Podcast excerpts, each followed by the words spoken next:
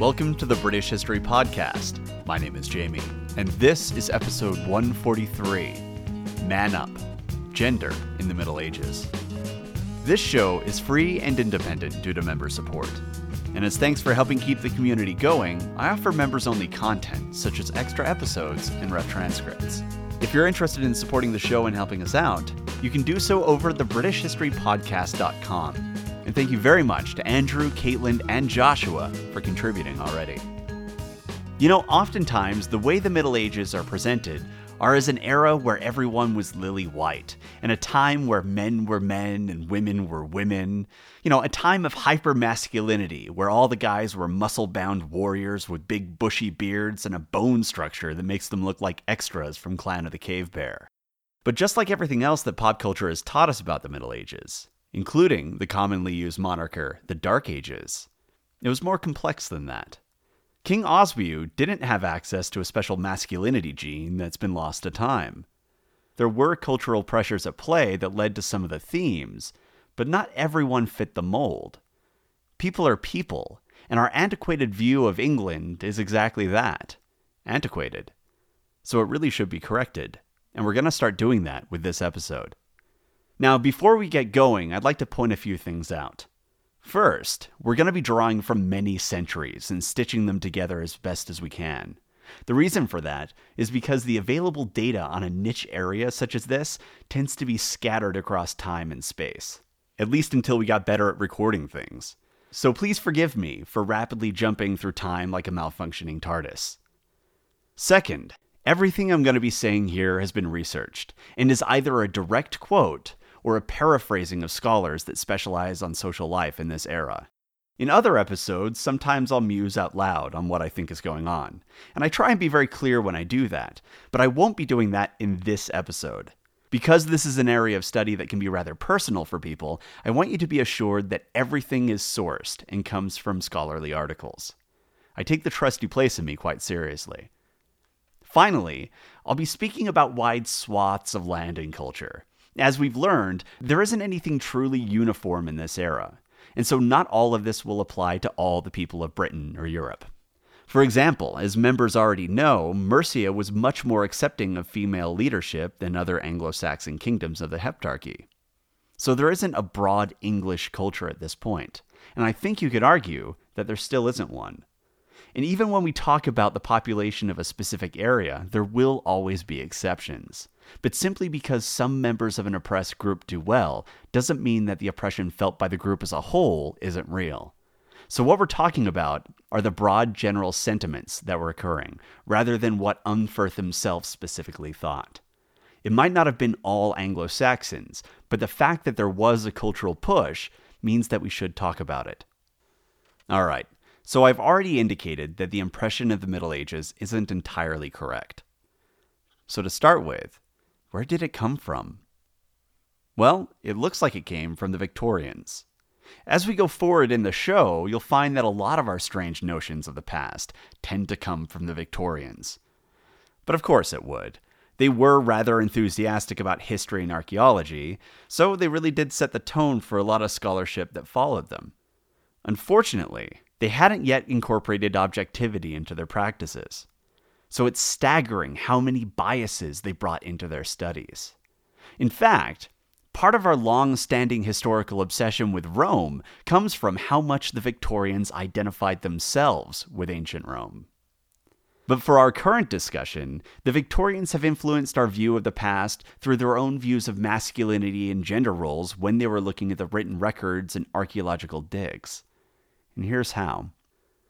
Naturally, in the 18th century, we lacked the ability to look at archaeological remains and determine on a genetic level what the sex of the deceased was. We just didn't have the technological ability to do that yet. So archaeologists did the best that they could, and they looked at osteological factors, basically what the bones look like, and they also looked at what was buried with the body, and then they interpreted the findings. Now, looking at bones is actually rather difficult. And that's because humans aren't all that sexually dimorphic. And what that means is that the difference between men and women isn't all that significant when compared with other primates. On average, modern men and women only differ in weight by about 20%, and the overlap between the sexes is enormous. And those differences have varied significantly through time. They aren't static. And actually, there was very little differences between the sexes in prehistoric times. So much of those differences in body weight could be linked to lifestyle and diet rather than just raw genetics, which makes interpreting bones on just size comparisons rather problematic. And there's another complicating factor when looking at these graves.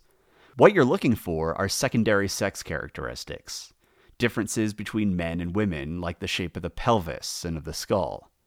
But these were differences that came about due to puberty. So prepubescent bodies are definitely an issue for determining sex by osteology. So, yeah, just looking at bones is pretty tough. And don't forget, this was before we could look at their genetics. Consequently, the antiquarians were looking for a bit of help on the matter. And that's where grave goods came into it. Surely what was buried with a body could help determine what the deceased's sex was, right? Well, not necessarily. The thing is that the lives of the upper class Victorians, who were generally the ones doing this research, were strictly segregated by sex. There were activities that were reserved for men and activities reserved for women. So when these Victorian antiquarians were looking at the remains, they assumed that there was a close connection between sex and gender. And so when they saw spears, they determined that the body was male. When they saw sewing implements, they determined that the body was female. That's what they associated with men and women, so surely that must be how men and women lived in the past as well. And they applied this reasoning to the bodies they were examining, regardless of what their bones looked like.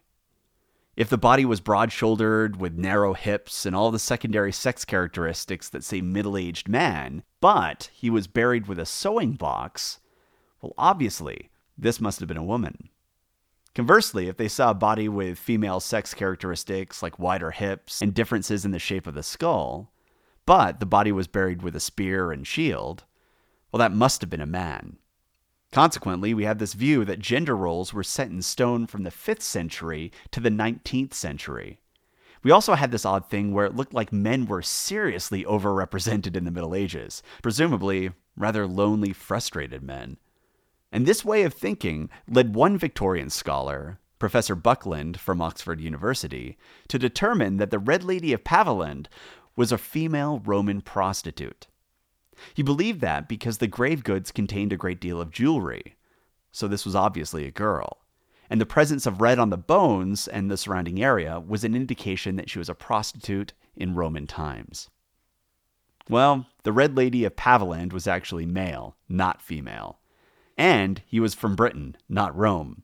Actually, he was from prehistoric Britain, from about 33,000 years ago. And while there was no evidence that he was a prostitute, we can't conclusively say that he wasn't, so Professor Buckland was definitely wrong on two of his three findings. And while he was probably wrong on his third, the jury is still out. So maybe he's going to be 33% right, but that's still a failing grade. So, these assumptions that the Victorians were making about the sex of the bodies via grave goods weren't all that reliable. And now that we've gotten much better with archaeology, we're finding that life was much more complex than the simple, self affirming narrative that the Victorians gave us. And while the Victorians interpreted Anglo Saxon history as having only two genders, masculine and feminine, was that really the case? After all, there are cultures all throughout history that have had more than two genders. You know, some of you might not be too familiar with the difference between sex and gender. A simple way to think about it is sex is the bits that you're born with, and gender is how society relates to those bits. And because gender is linked to culture, it's fluid. For example, for the longest time, heels were the height of masculinity, but now in Western culture, they're rather feminine. So our concepts of gender can change. Anyway, so there have been plenty of cultures in history that have had more than two genders. For example, we've seen them in North America, South America, Europe, Central Asia, Indonesia, Korea, and China. So, looking at the Middle Ages, are we really talking about a period where men were men and women were women? And even if we are, what does that mean? Well, here's the counterintuitive part of studying something like this When you want to study how gender, or really any other social category, is viewed and defined, you don't look at it directly. Looking at Beowulf and what Bede had to say about Edwin won't be all that helpful in determining how gender was viewed. And that makes sense if you think about it. Social rules tend to be assumed, and so they aren't heavily discussed. Unless we're writing a book on etiquette, many of the social rules that govern our day to day life tend to be left unstated especially in written works. So, if we're talking about unspoken rules, how do we find them? Well, to fully see how rules are defined, viewed, and dealt with, we typically need to look at individuals who transgress those boundaries. We learn much more about the definitions by looking at the people who don't conform and how society reacts to that. So, to start our discussion on gender and sex, we're going to talk about transvestism, the desire to dress in the clothes and even assume the role of the opposite sex. It's also known as cross dressing. And while the word transvestite often has sexual connotations, which was a view that went back at least to the Middle Ages, and we'll get to that later in this episode, cross dressing is pretty much the literal meaning of the word transvestite. Trans, meaning cross, and vestism, or vestite. You know, vestments, clothing cross clothing. Now, I'm not going to get into issues of why this occurs, because honestly, I'm thoroughly unqualified to talk about that. And really, a discussion like that has no place in a history podcast. It's much better suited to a sexuality or psychology podcast. But I do want to talk about how transvestites interacted with the world in the Middle Ages and how they were treated, and the cultural connotations raised in how society reacted to the presence of cross dressing. So that's what we're going to be focusing on. Now, chances are, when I said cross dressing, you probably thought of a male transvestite. And actually, most scholarly discussions of transvestites do focus upon males wearing women's clothing. In fact, there's a stunning lack of scholarly attention to women wearing a man's clothing in psychopathology. Almost all the articles focus upon men, which seems to imply that either there aren't women who dress in men's clothing, or that it's only something that psychopathologists should discuss when it involves men. Strange, right? Well, that tendency to focus upon men wearing women's clothing goes all the way back to the Anglo Saxon era, and even a little bit earlier. And talking about how people in the Middle Ages viewed genders and anyone who transgressed gender boundaries will likely give you a better understanding of some of the events to come. Because history is replete with individuals who were not satisfied with the roles that were assigned to them, and the Middle Ages were no exception. Now, considering that Britain was becoming devoutly Christian, you would expect a certain hostility towards cross dressing. After all, Deuteronomy 22:5 was rather clear on the matter, stating that, quote, Women shall not wear that which pertaineth unto a man, neither shall a man put on a woman's garment, for all that do so are an abomination unto the Lord thy God. All right, well, that makes it pretty clear that Yahweh hates pantsuits and guyliner. Got it. So, Middle Age authorities must have hated transvestites of both sexes, right? Wrong. What we see when we look at the evidence of cross dressing is that female cross dressers were tolerated and even encouraged. But Western society was in general rather troubled by the presence of male transvestites. So, why that difference? Many times the Bible is pointed to as the cause for the treatment of cross dressing. But Deuteronomy was pretty clear that it went against both sexes. In fact, women came first. So, if it was biblical, you would think that there would be a clear societal condemnation of both sexes. But there wasn't. So, what's going on there? Well, Bullough argues that Western attitudes towards transvestites, and probably transsexuals as well, were influenced by the fact that status was tied to the role of the sexes and how women were viewed. Despite the Judeo Christian view that men and women were both a special creation of God, and therefore both significant, people in the Middle Ages generally believed that women were inferior to men. And typically, Greek philosophy carries the blame for this view becoming prominent. Though Christianity did incorporate this belief early on by turning to thinkers such as Philo, who taught his followers that men were superior to women because men represented the rational parts of the soul and this view was endemic through most scholarly thought of the time, and stretched even into the high medieval period, with St. Thomas Aquinas stating, quote, Good order would have been wanting in the human family if some were not governed by others wiser than themselves. So, by such a kind of subjection, woman is naturally subject to man, because in men the discretion of reason predominates. End quote. People have used the same sort of logic to defend slavery of certain races. And it wasn't just Aquinas. Philo went one step farther, saying that women should give up their gender and take on male rationality. And this wasn't a mere request of, hey, why don't you just try and be more rational? He believed the only way for women to become like men was to deny their sexuality and remain virgins. Interestingly, he didn't feel that only virginal men could be rational, by the way. So the inference there is that there was something about women, and especially women who had sex, that made them irrational, or at least lesser. So, how would this way of thinking impact how transvestites were viewed? Well, let's look at a few examples. And because of the nature of written records of the time, our best examples are religious figures. And as soon as I said cross dressing religious figures, I'm betting that some of you immediately thought of Pope Joan. And for those of you who aren't sure who I'm talking about, Pope Joan is said to have been a medieval pope who reigned as Pope John Anglicus. Her story largely comes from several chroniclers in the 13th century who wrote about her life in great detail. Now, Pope Joan was treated as fact for much of the late medieval period. It was believed so deeply that a 14th century cathedral erected a statue in her honor. And in the 15th century, she was even used as an example of how the Catholic Church had fallen to degeneracy. Modern scholarship pretty much uniformly asserts that Pope Joan was nothing but a legend.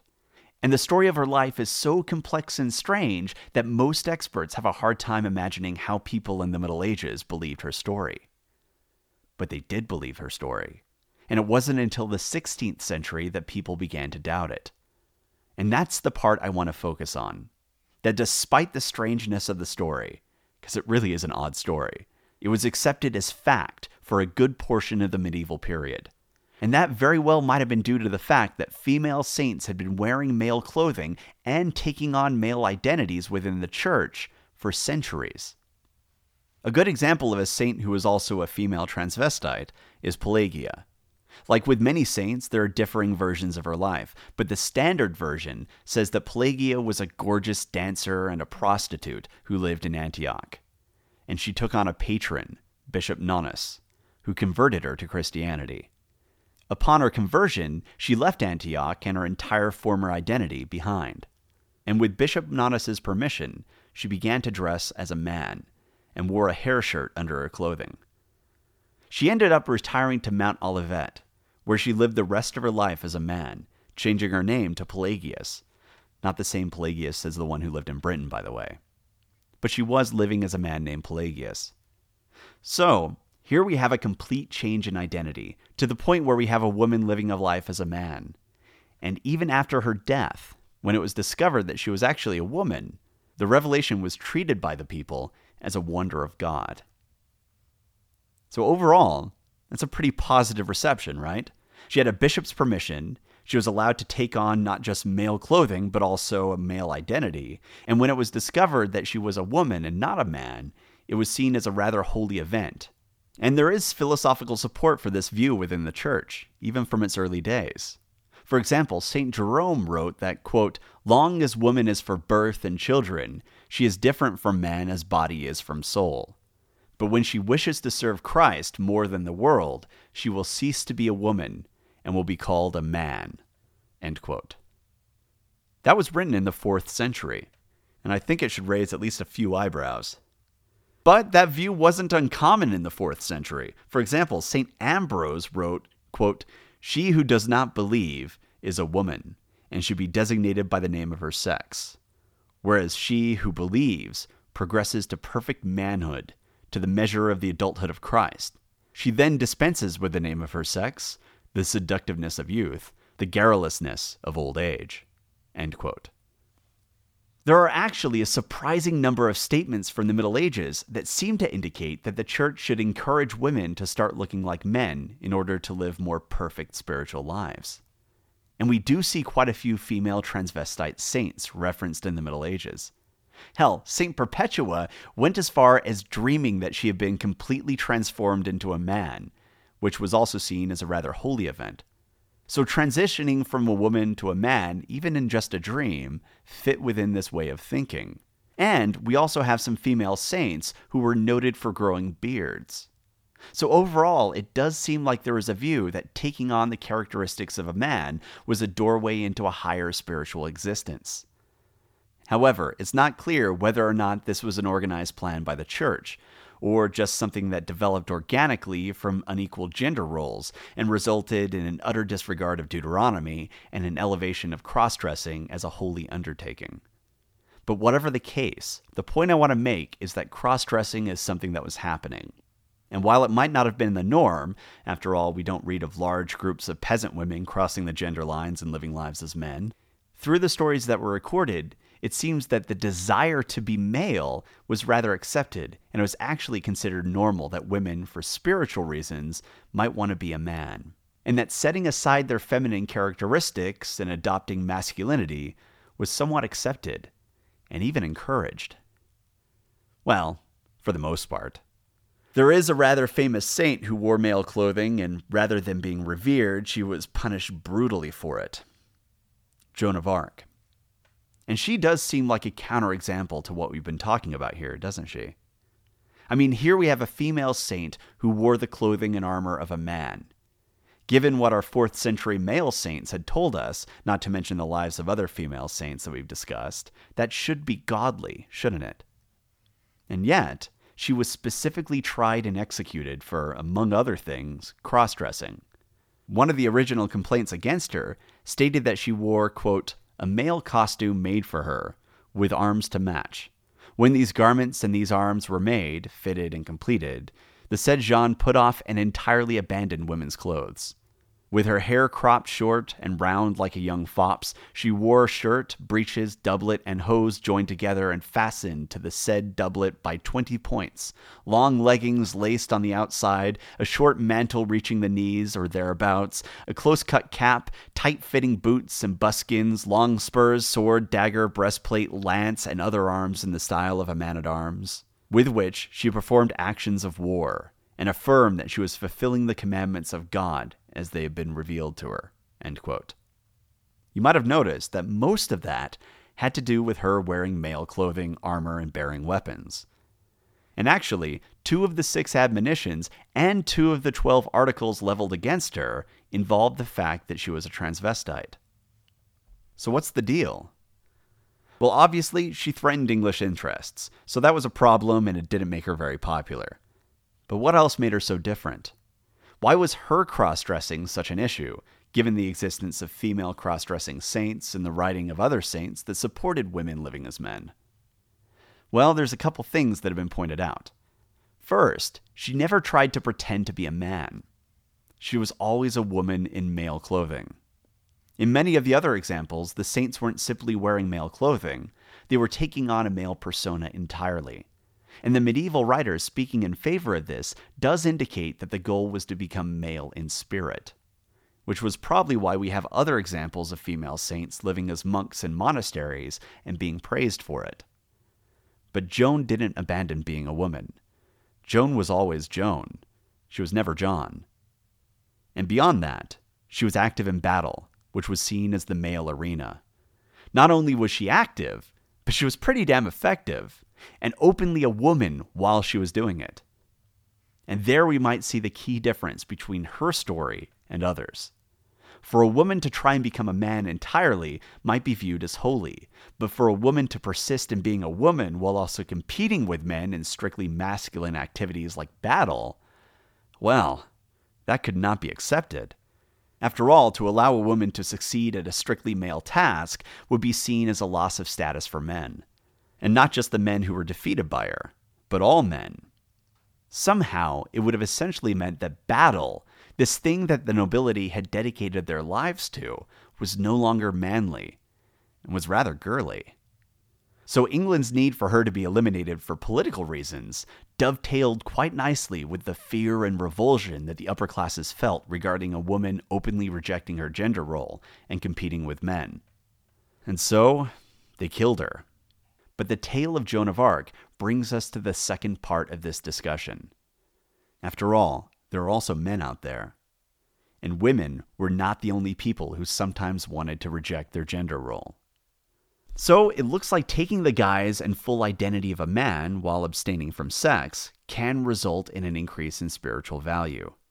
But maintaining a female identity while wearing male clothing or competing in activities that are regarded as masculine was regarded as sinful.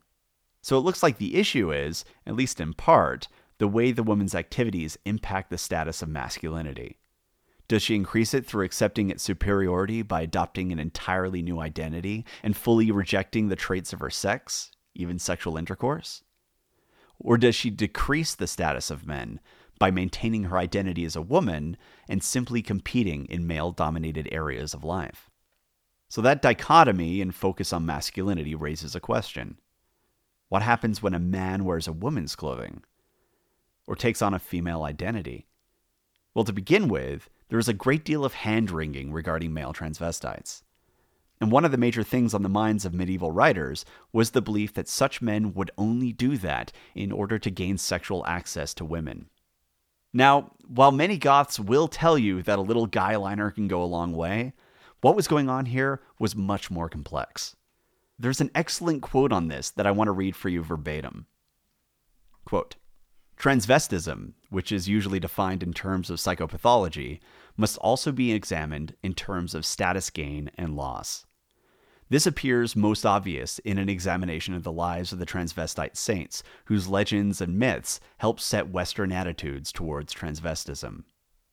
All these saints were female, and by implication, females could only gain by donning the clothes of the male. Males, on the other hand, lost status if they wore items of female apparel. And the only way society could justify such a loss was through attaching erotic connotations to such conduct, which made it both dangerous and sinful. There's a deep assumption in the sinful nature of male crossdressers, topped with a large dollop of fear over unrestrained female sexuality. But there is a big reason for these medieval writers getting their knickers in a twist over male transvestites, and why they became so obsessed with masculinity that King William Rufus's pointy shoes threw them into fits. It's the same reason why poor Joan of Arc was executed. It's one of my favorite cultural topics, and it seems to underpin everything from diet to language. Status. While female transvestites leaving their sex behind and becoming men was virtuous, male transvestites leaving their sex behind was seen as a loss of status. Not just a loss of status for the male transvestite, but a loss of status for all men. The thought seems to have been that by having a man embrace femininity, it bottomed the stock market for all masculinity, rendering it worthless. As a consequence of this connotation of sin, sexuality, and loss of status, there are no male transvestite saints. But we do have written records regarding men dressing as women during this era. For example, Gregory of Tours wrote in the 6th century of how an abbess knowingly allowed a man, who was pretending to be a woman, to live in a convent and dress as a nun. The argument was that everyone had to have known because he was so obviously a man, and that the abbess certainly knew because he served her directly. So there was a resulting investigation, and it did show that there was a male nun. And the defense was put forward that he came to the convent as a small boy with a disease of the groin that was incurable. So they cut off his testicles and dressed him as a girl. Discovering that the man lacked testicles and suffering from a disease of the groin was sufficient for the investigation and the charges to be dropped. The notion is that this was due to the fact that the male nun was not a sexual risk though it has also been argued that it might have been due to the fact that as the man was at least partially emasculated, he was not a threat to masculine status. The fact remains, though, that despite living a pious life as a woman in a convent, the male nun never was considered for sainthood, and very nearly found himself in rather terrifying legal trouble. And it's a remarkable reversal of the stories of female saints that we've talked about in this episode, isn't it? And the truth is that compared to female cross dressing, recorded male transvestites are nearly non existent in this era. And when it was discussed, it was with strong disapproval. However, we do see instances where it was tolerated. And typically, it's something where there's something that women were prohibited from doing, but society wanted the activity performed with a female appearance. The best example of this are plays. Beginning with morality plays regarding the Passion of the Christ, put on primarily by the clergy, we had plays where there would need to be female characters. And while women weren't always prohibited from those plays, typically all the acting roles were filled by various male clergy because it was deemed improper for women to be on stage. Basically, by being on stage, it was like they were exposing themselves. Though oddly, it was fine for men to expose themselves. But whatever. So, in those circumstances, men could wear female clothes. As time went on, plays became less religious and more secular, so traveling actors and vagabonds would fill those roles. But there were a few women in those groups as well, so men often filled female roles, but it wasn't treated as a serious matter, likely because they were outcasts and already low status. And it wasn't until the 17th century that England really started to accept the notion that women could play the role of women. So, this form of violating gender boundaries was quite common, and with the exception of a few blips, it was generally tolerated. And as we alluded to in earlier episodes, the church took an active role in policing gender roles for men. As you know, my favorite example is William Rufus and his entourage, who were criticized as having shoes that were too pointy, for sporting long, luscious locks of hair, and being far too feminine for the clergy to tolerate. And something I want to emphasize is what a serious matter this was for men. I mean, William Rufus ended up dying in rather shady circumstances in the woods.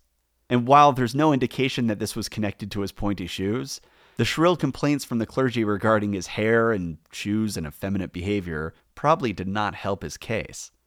And the fact of the matter is that maintaining your status as a man was life or death stuff. As we've already learned, a boy being raised as a girl and living a life as a nun, even if it was not his fault whatsoever, could still result in an untimely death if the wrong people found out. And even if you lived a characteristically masculine life, but had something happen that caused you to lose your bits, the social results could be catastrophic. For example, when the French philosopher Abelard was castrated by a gang of men, he wrote of how awful the experience was for him on a social level. Quote, I thought of how my rivals would exult over my fitting punishment, how this bitter blow would bring lasting grief and misery to my friends and parents, and how fast the news of this unheard of disgrace would spread over the whole world. What road could I take now? How could I show my face in public, to be pointed at by every finger, derided by every tongue, a monstrous spectacle to all I meet? I was appalled to remember that according to the cruel letter of the law, a eunuch is such an abomination to the Lord that men made eunuchs by the amputation or mutilation of their members are forbidden to enter a church as if they were stinking and unclean. And even animals that are in that state are rejected for sacrifice. Now that's a hell of a quote. Abelard survived a horrific ordeal, and as salt in the wound, he knew that his friends and family would be shamed by him, and that not even the church would allow him solace. His status was so closely tied to his masculinity, and his status as a man was so closely tied to his sex, that when he was forcibly mutilated, it resulted in a dramatic loss of social standing, and even his relationship with the Almighty was in question. I mean, if he couldn't enter a church, and if castration renders sacrifices unclean, what did that say about his chances of entering heaven? So, looking at that, it does appear that gender and sex, at least for men, were closely policed and aligned. And for me, the interesting thing out of all of this is how there really isn't a double standard. It might seem like there's a double standard, after all, men and women are being treated quite differently. Men are consistently having to police their masculinity and also protect their bits for fear of social and physical retribution, while women can cast aside their femininity and be met with praise. It does seem like a double standard, but the driving force behind this behavior is remarkably consistent. Men, masculinity, and maleness are seen as a more pure and spiritual form of humanity, and so wanting to be more like a man is in keeping with pious intentions but women were seen as illogical, emotional, and highly sexual creatures. all traits that are seen at best as lacking virtue, and at worst, deeply sinful. So, for a man to want to take on any feminine characteristics would have been an indication of his fall from grace, and also that he had sinful erotic urges. Now, you do have anomalies within this structure, such as Joan of Arc, but those are easily understood when you see what a threat to the system she posed. For her to succeed would shake the foundation of this assumption of male superiority. But in general, what we're looking at here seems to be the result of elevating masculinity to the point where literally abandoning femininity was seen as virtuous, while expressing any traits associated with females was deeply threatening due to how stigmatized women were in Western medieval culture. So, of course, you could have women dress as men and take on male identities, and then become saints. And of course, you would have a trial for a man doing exactly the same thing, but in reverse. The two situations are completely consistent with how they viewed genders. And so when we look at what's going on here, it seems pretty clear here that there were some individuals in the Middle Ages who transgressed their gender boundaries, and that the Anglo Saxon gender boundaries were not the same as the Victorian gender boundaries. What was manly as manly men could man in the Victorian era might have been rather girly for the Anglo Saxons, or vice versa, or maybe it was neutral. The past is a foreign country. Their beliefs and rules don't necessarily share anything in common with ours. And the Victorians forgot that. As a consequence, some of the graves that the Victorians categorized as male due to the presence of weapons were actually female. So, scholars are taking another look at those burials, and also burials with so called female burial goods, such as sewing boxes, because the assumption that those items were gendered might not always bear out. And even if they were gendered, it doesn't foreclose the possibility of their presence in a male burial. And just like with the assumed male burials, the Victorians sometimes got it wrong with the assumed female burials. And so now they're also being resexed. So, after spending 200 years as a woman because of his love of sewing, Unferth is now once again a man. But the thing to remember about all this stuff regarding masculinity, roles, and botched archaeological findings is that while there was a cultural push towards masculinity, it doesn't mean that everyone adhered to it, just like some right thinking people haven't adhered to the cultural push of Duck Dynasty. And understanding that is causing a reevaluation of much of the archaeological findings from that era. But when looking at the broad strokes of the medieval era, what we're seeing is a cultural elevation of the masculine identity and the stigmatization of anything that didn't comport with it. When in doubt, add a little more man into the mix. And this behavior was so endemic that even in the Middle Ages, older writers were complaining about how kids weren't manly like they were back in their day. And of course they would complain. If status and masculinity were tied, you automatically gain status by boldly stating that your youth had a more pure form of masculinity, regardless of whether or not it was true. After all, there's no such thing as being too manly. And as for reactions to violating gender roles, the responses we're seeing aren't coming from biblical laws, but rather they seem to have been driven by an obsession with status. Again, you simply cannot be too manly, even if you're a woman. So I don't think the Victorians had the right of it when they first started telling us stories of the Middle Ages and how men were men and women were women. It was much more complex than that. And the boundaries were certainly being crossed, even by the royalty. But it does seem clear that the medieval cultural police really wanted this to be an era where the men were men and the women were men and the kids were men, and the sheep were men. Everyone's a man. All right, if you have any questions, concerns, or comments regarding how things were much more manly back in your day, you can reach me at the British History Podcast at gmail.com. We also have a bunch of communities you can join Facebook, Twitter, Tumblr, you name it, and there are links to all of those at thebritishhistorypodcast.com. All right, thanks for listening.